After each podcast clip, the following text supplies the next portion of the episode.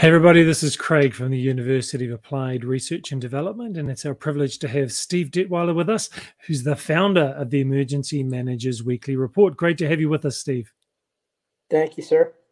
Why don't you share with us your journey and how you got into emergency management?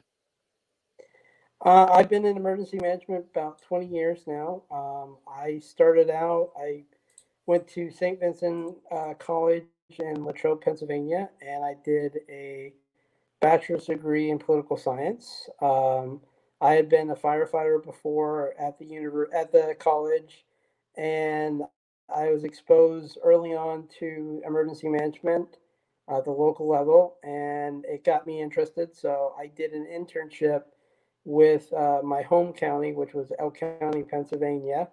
Uh, if you can't tell, that's a very rural area of Pennsylvania, naming after Elk County. Um, but I did an internship there and just fell in love with the profession and committed myself that I was going to uh, join the emergency management profession.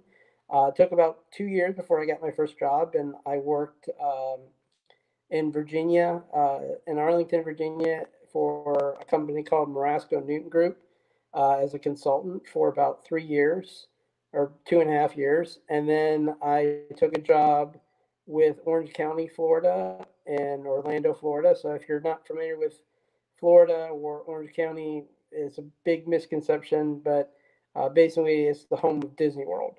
Um, so a lot of people don't know that when you say Orange County, they're like, where the heck is that? Uh, but it's actually uh, Orange County encompasses Disney World, Sea SeaWorld, uh, Universal theme parks. Uh, that's all Orange County. I was working there for about seven and a half years, and then I took a job um, with uh, the Federal Emergency Management Agency, which is the equivalent for the New Zealand uh, Emergency Management Agency. I worked in Region 9, which is in California and San Francisco, as a watch analyst. Uh, so basically, we did situational awareness of impending or disasters that just occurred. I worked there for about three years, and then I came here to back to Florida to work at Miami-Dade County Office of Emergency Management. And I've been here uh, going on. I've been here eight years, so it's going to go on nine years now. Well, that's quite a career, and you've done uh, some different things, planning and, and analysis work. So, what does your role entail right now? Uh, right now, I'm the whole community recovery planner for Miami Dade Emergency Management. So, basically, I deal with uh, anything from short to long term recovery, more of the strategic side. I also work in infrastructure, uh, restoration, and also uh, the private sector coordinator for all of our private sector partners within Miami Dade County. Wow. And that must keep you busy. Yeah, uh, especially now we have, uh, we're still dealing with COVID. We're still uh, dealing with the aftermath of uh, the Surfside building collapse. So that's on top of everything mm. else in terms of our normal day to day responsibilities. It, it, keeps us hopping. Mm. And uh, you also are the founder, and it's been 20 odd years that you've been doing the Emergency Managers Weekly Report. Why don't you tell us about the motivation for starting that? Uh, so that was started when I was a consultant in Virginia.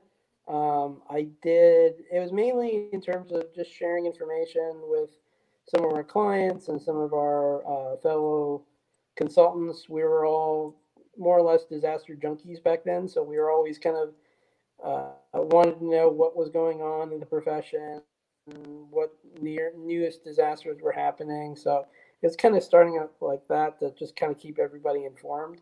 Um, after that, after I left, I continued to do it. It, it started out was just a simple email every week to say, "Hey, this is some of the newest articles that are coming out, and uh, these are news articles." So it usually maybe about a page and then around, I believe, two five, I published and kind of a Word document, um, sharing that with a select group of people that I knew. Um, and then after that, it kind of ballooned into a number of different list servers that I'm a member of. After that, uh, it started going into social media. So now we have, oh God, I can't remember probably around uh, in excess of probably 20,000 people that are on the Looks like we lost Steve there. Hopefully, he'll jump back on really soon. And just so you're aware, the Emergency Managers Weekly Report is something that emergency managers uh, and leadership positions subscribe to and also follow on social media regularly. It's a really important publication and it has a real, really good summary in different areas, different topics. So Steve's back with us now. I just add Stephen. Steve, when you dropped off, you were just mentioning about uh, the number of subscribers that you have. Oh, okay. Yeah, I apologize for that. Um, so I have probably in excess of about 20,000 subscribers on the different social media platforms to include Facebook, LinkedIn company page, Twitter, um, and then there's also a LinkedIn group. Um, so that's kind of ballooned into that. And then next year, where I'm actually changing the name from Emergency Managers Weekly Report to the Crisis Management uh, or the Global Crisis Management Report, just to reflect that um, it's more of a global entity, anyways. That it's always been covering different disasters and different issues around the country. Um, so that'll be coming out next year. it's basically the same content. It's just name change, new website, uh, new kind of look uh, in terms of logo, just kind of reflecting the reality of the situation. And I apologize if you hear my dog in the background. Um, she just wants some attention. no so, as we all do. No problem. And you've got some particular topics that you always report on um, around US news and then climate change, public health, and so on. Why those particular topics? Have they been long term consistent areas of need or are they new and they change regularly? Um, just because I, I think the one thing with emergency management and the one thing I've learned throughout my profession or my career is that a lot of these issues are interrelated with each other. Um, global health, security definitely has an impact on how we respond in terms of building back economic recovery. It's all interrelated. Uh, most of the topics that have been put into the weekly report are all interrelated to emergency management to some degree. Some are separate, some are just issues that I've been always interested in or that I feel that there's not enough attention paid, um, especially some of these issues that be raised up and you know more attention needs to be paid that we need to be better about knowing what's going on uh, around the world, etc. Um, but you know, it, it's making sure that people are informed. Um, so I, when I do any kind of articles on there, I do my very best to um, basically provide articles from news news organizations that are more center aligned. Uh, they're not too much to the left and too much to the right.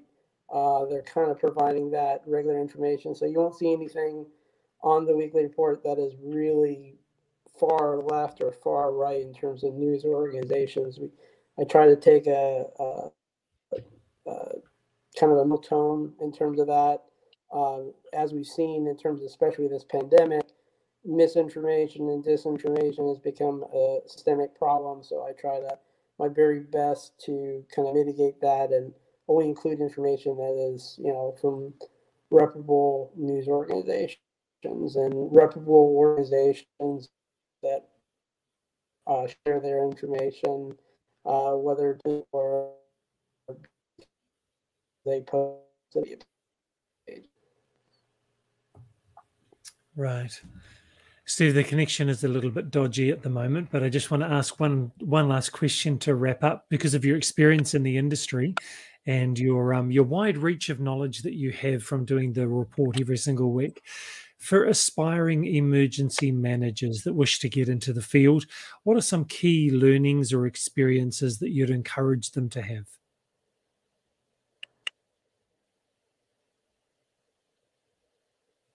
Uh, probably the biggest thing, and I get this question a lot from uh, young students coming into the profession, is don't be afraid to move. Um, don't think that you're, you know, you grow up in one area of the, country uh, that you want to, you don't want to move anywhere else. Be prepared to move. Uh, the one thing about this profession is when opportunity knocks, you got to answer the door. Um, and sometimes that takes you a long way from home. Um, I, my first job was in Virginia and then I moved to Florida and of course, my parents were not thrilled about me moving to Florida um, until they realized that Disney World was down there, and then they changed their mind about that.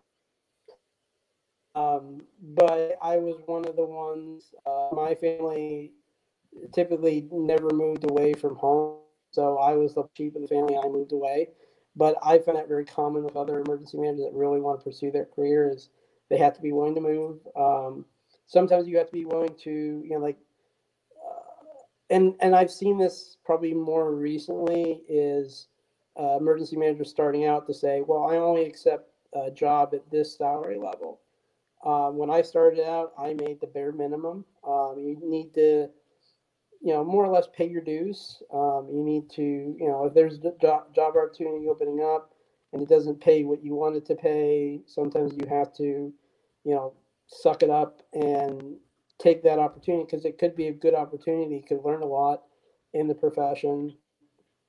The other thing is to never say never.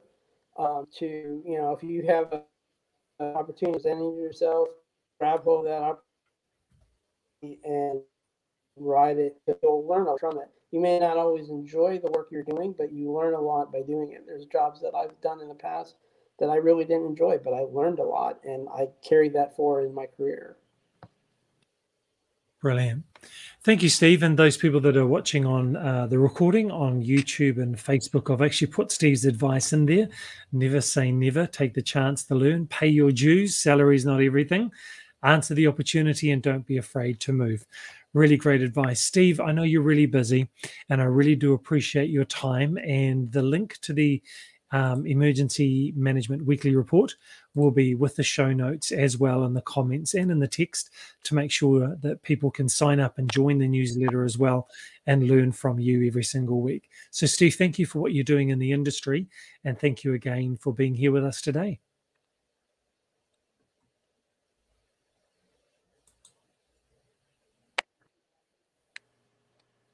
Thank you. I appreciate it. Good Thanks, luck to Steve. everybody. And for those of you that are emergency managers, or maybe you're ex military and you've done a whole lot of training like most emergency managers, you have a big binder full of all the courses and trainings that you've done, and maybe it doesn't equal or equate to a bachelor or a master's degree, and you want to gain that, then uard.org is the place to go. This is why we were created to make sure that emergency managers can gain recognition for all of their industry training and experience and gain a bachelor or a master's degree with full recognition of what you've done.